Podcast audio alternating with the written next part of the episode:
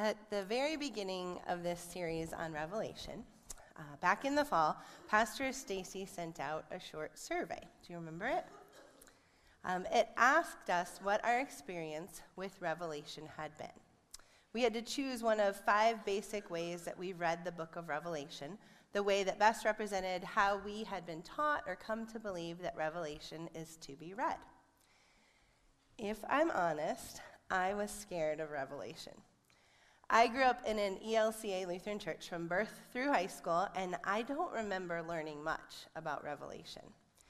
As a college student and a young adult and an older adult, I don't remember learning much about Revelation.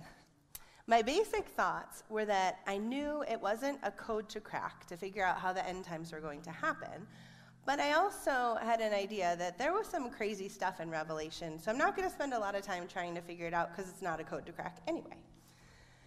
I'm not even sure what answer I put on this survey. Either that the text was poetic language used to express ultimate truths about God, evil, and history, or that the text was anchored in the past but meant to speak to every generation of readers. I felt like I had that little experience with Revelation. I don't even know that I could tell you what I was taught about it.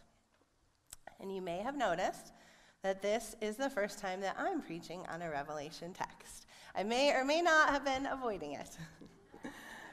I did volunteer to preach on New Year's Eve, after all, but that was a gospel text. so, spending time in Revelation 10, however, I feel like I'm finally at a point where I'm feeling okay about the book of Revelation. There's some crazy stuff coming, don't get me wrong. But God, as always, has been faithful to meet me in His Word. And I pray that the same is true for you this morning. So, where do we start? Well, when I'm preparing for a sermon, my commentary research usually starts with a site called Working Preacher. It's a site with brief articles and research on Bible passages. I like it because it often includes the voices of women and people of color, and it can be hard to find commentaries written by these voices. I usually start there because it brings a new perspective to the text. So I started looking there for this passage from Revelation 10. And let me show you what I found. Now, it's a little blurry if you're in the back, but I'm going to tell you what it says. So, when you get to a working preacher, you click on Bible Index, and then you click on New Testament, and then Revelation, and then the drop down menu for the chapter.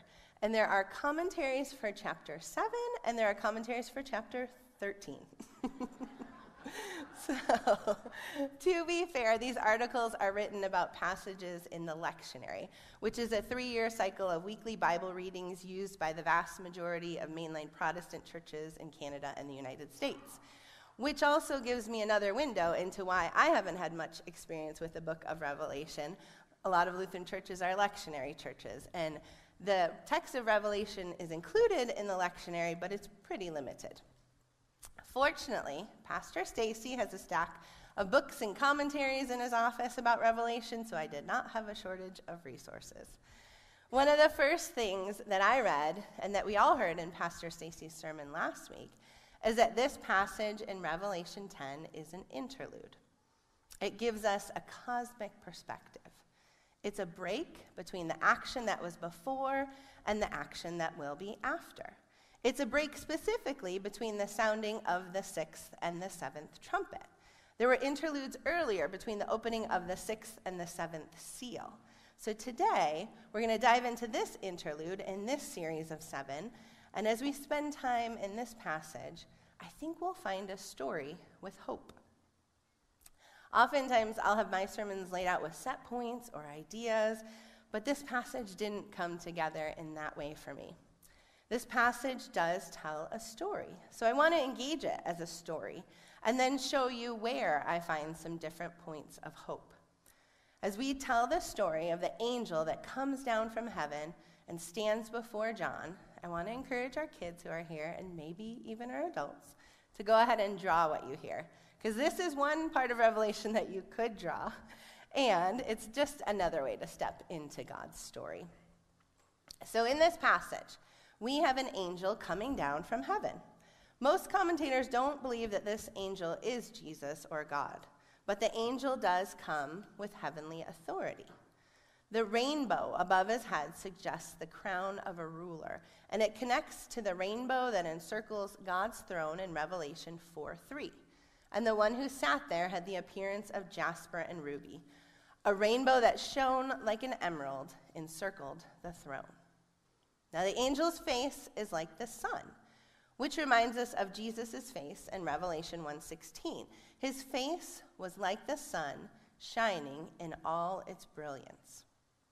The angel comes in a cloud, and his feet are pillars of fire, which brings to mind God traveling with his people in Exodus in a pillar of cloud and a pillar of fire.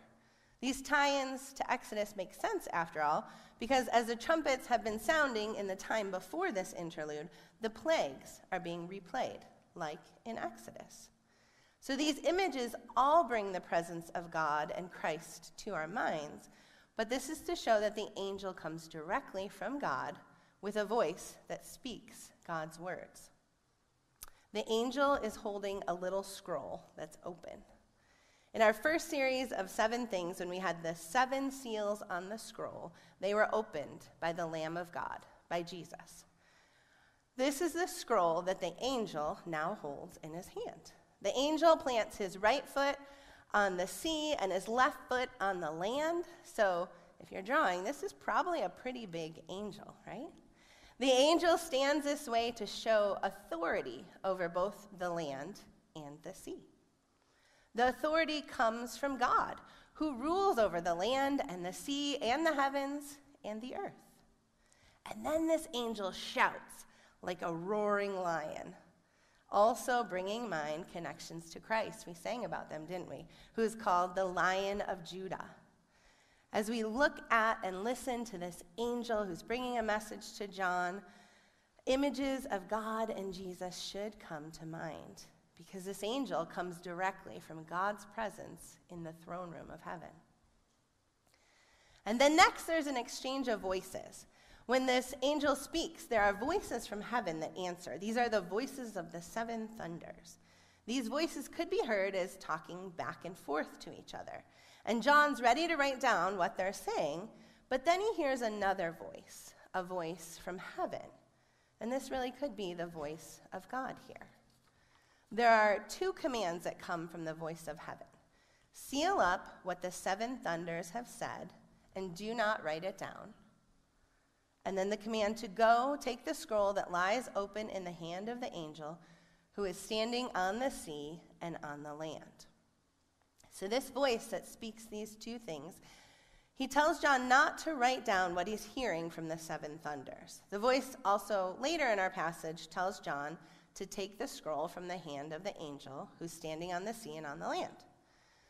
And this brings us to the first point of hope that I want to highlight this morning. It's the power of the voice of God. This past week, I included Psalm 29 in the daily scripture readings. And if you're not signed up to get those by email, you can sign up through the Bible app or on the communication card. And in a great holy echo, Psalm 29 was also read in the daily audio Bible this week. Psalm 29 mentions the voice of the Lord seven times. And I'm going to read you this part of Psalm 29, verses 3 through 9. The voice of the Lord is over the waters. The God of glory thunders. The Lord thunders over the mighty waters. The voice of the Lord is powerful. The voice of the Lord is majestic. The voice of the Lord breaks the cedars. The Lord breaks in pieces the cedars of Lebanon. He makes Lebanon leap like a calf, Sirion like a young wild ox.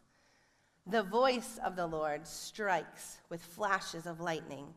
The voice of the Lord shakes the desert. The Lord shakes the desert of Kadesh. The voice of the Lord twists the oaks and strips the forest bare, and in his temple all cry glory. This voice of the Lord is mighty. This is the voice that spoke at creation and light and dark and land and water and plants and the sun and the moon and the stars and the birds and the animals and the people. Those were all brought into existence. God's voice isn't just something that we hear. God's voice has a power to speak an entire universe into existence.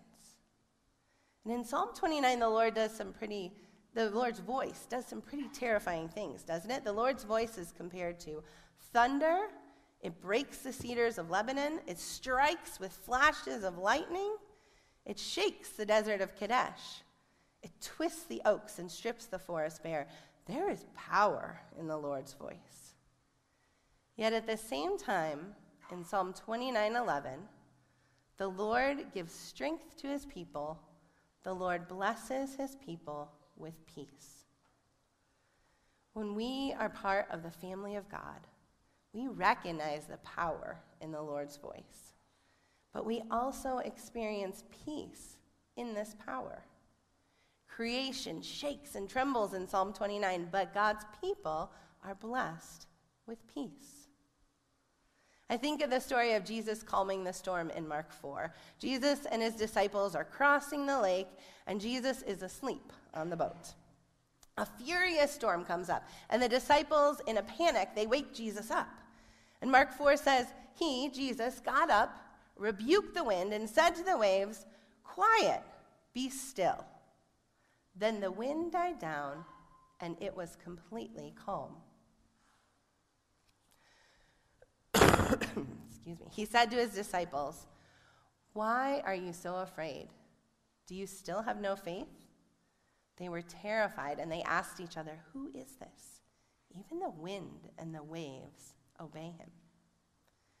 Jesus' voice, God's voice, has the power to speak to a storm and make the water completely still. And I think that in that type of power, we can find peace. I imagine that as John heard God's voice speaking all these words of revelation, John heard the power in God's voice. As John heard God speak from heaven in this passage, and as he looked at an angel sent from God standing with one foot on the land and one foot on the sea, I imagine that John may have also felt peace, knowing that the same God has power over all that has come and all that is yet to come. So, why does a voice from heaven tell John to seal up what the seven thunders have said and do not write it down? Well, the message that John is to speak as a prophet comes from the scroll that's already been unsealed by the Lamb of God. God isn't asking John to carry the message from the voice of the seven thunders. We can guess that that would be a different message than the message that is in the scroll. So, as we go back to our story of this angel who is standing before John, the next thing our angel does is to raise his right hand to heaven. The angel is taking an oath. The angel is essentially saying that the message he is about to speak, if it's not true, then may the God of heaven, to whom I'm raising my hand, may God punish me. The angel swears by the God of heaven and earth and sea who lives forever and ever. And the angel announces that the mystery of God will be accomplished when the seventh angel sounds the trumpet, and there will be no more delay.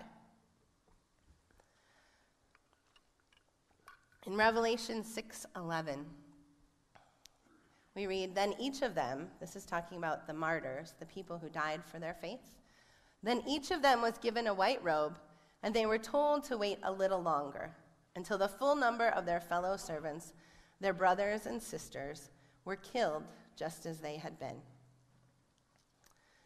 Pastor Stacy talked about this writing last week. In Revelation 10, the angel is saying that with the seventh trumpet, this time of waiting will end. With the sounding of the seventh trumpet, the mystery of God will be accomplished as well. God's kingdom will be fully established, and God's kingdom will defeat all the powers of darkness and evil. This interlude in chapter 10 pauses the time between the sixth and the seventh trumpets, but we're reminded that all creation is moving toward this time when God will make all things right and new again, and that time will come.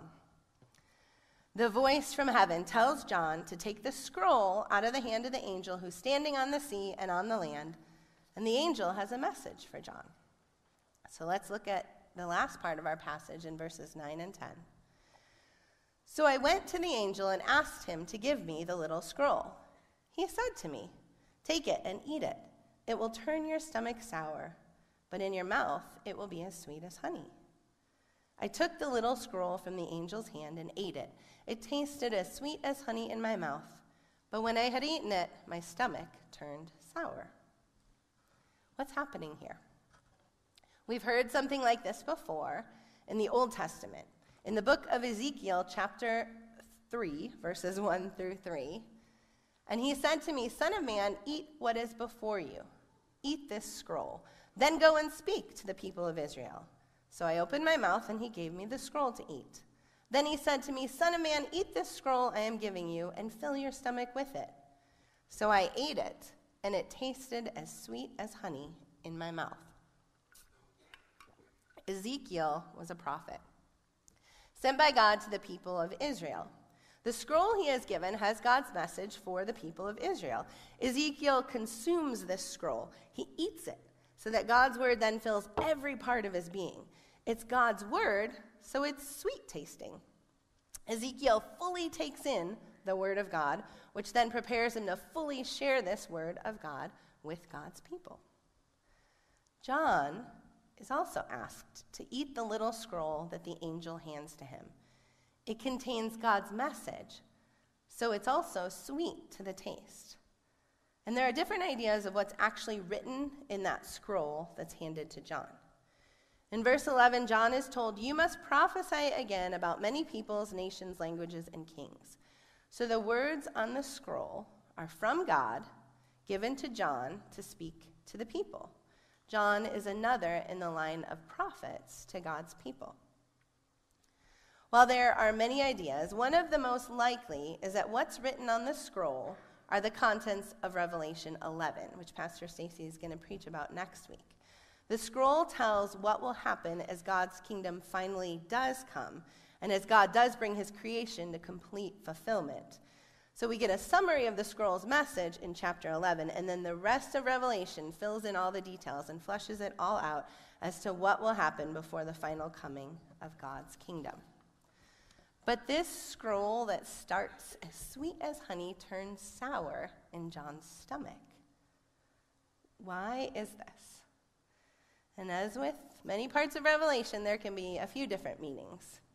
So it could be that the scroll is sweet and then sour because it contains the good news that Jesus has conquered death and sin and invites us into a full life with him. That's sweet. But the sour is that some will hear and not believe and turn away from God. It could be that the call from God to share his message is sweet. Uh, but the people will reject God's messenger and God's message, making the scroll and the job of the prophet taste sour. It would seem that the most likely reason that the scroll is first sweet and then sour is because the scroll contains the good news that Jesus has conquered death and sin, and he's invited us into a full life with him. That's the sweet. But we'll see in upcoming chapters that God's people will suffer as they wait for God's final fulfillment of all creation. God's final judgment will come. God will defeat Satan, and this judgment is going to be good news for the oppressed and the persecuted because the ones who are doing the oppressing and the persecuting will be no more.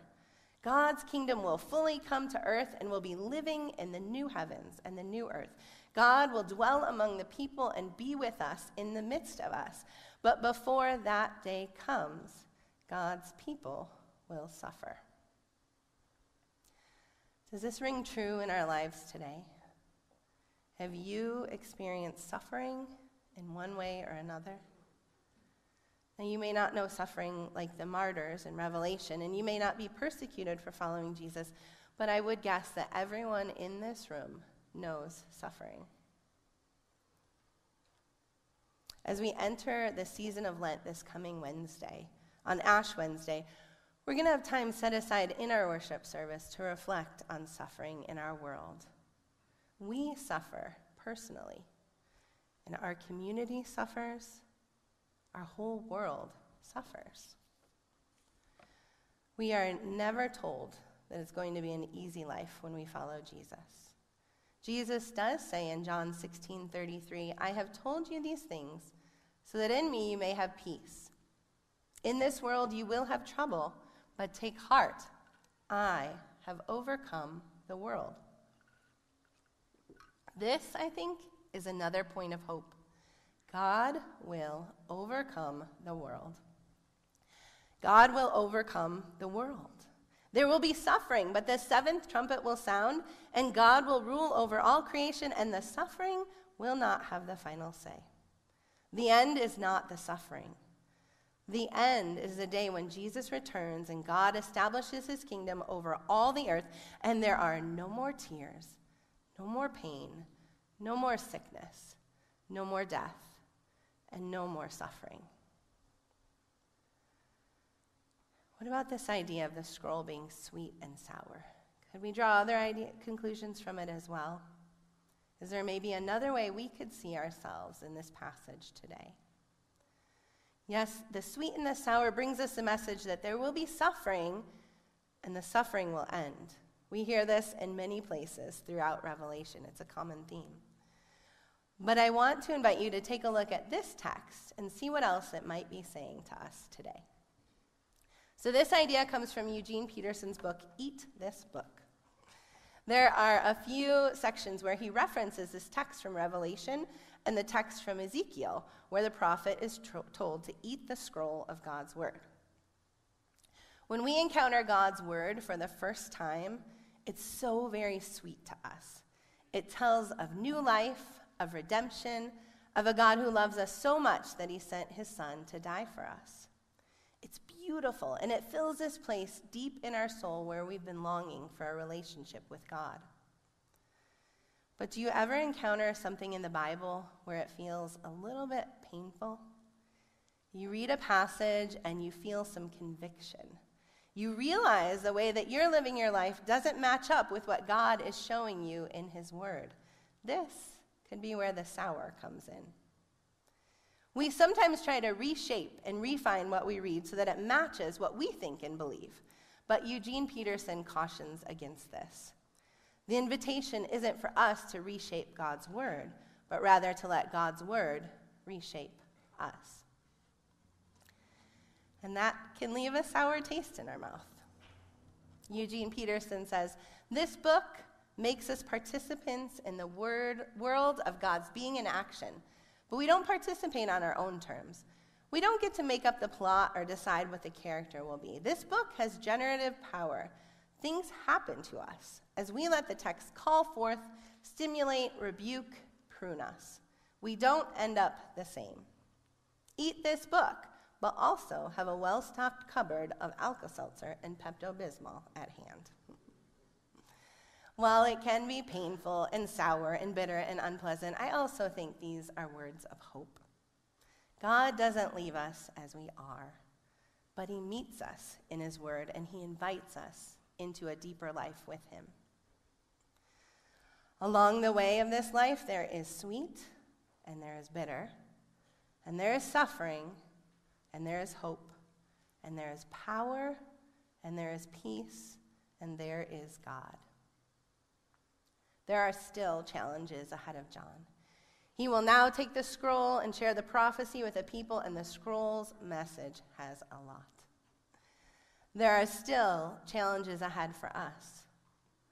Listen for God's voice. He's speaking with power, but He's also speaking peace into our midst. Remember that the suffering is not the end. And don't be afraid to let God's word be a little bitter or sour at first, as God might be using that to shape you into more and more of God's likeness. And that shaping can even come through the books that we're most uncertain of, like this book of Revelation. Amen? Will you pray with me this morning to close our time together? Gracious God, we thank you that you always meet us in your word. We thank you, Lord, for the ways that you are meeting us in Revelation. Lord, we thank you for this interlude, this pause, this moment where we get a cosmic perspective and where we can find hope. God, we know that you speak with power. We know that your voice commands the universe into existence. God, we thank you that in that power we can also find peace with you. Lord, we know that we will experience suffering, but we know that the suffering is not the end, and we look forward to that day when you make all things new. Lord, as we spend time in your word, as we draw closer to you, we know that we'll encounter things that will taste bitter or sour in our mouth. But Lord, when we get to those moments, make us humble, give us ears and eyes that watch for you, that listen for you, that invite you to change and shape our lives. Lord, thank you that you bring us hope. We pray all these things in Jesus' name, and all God's people said.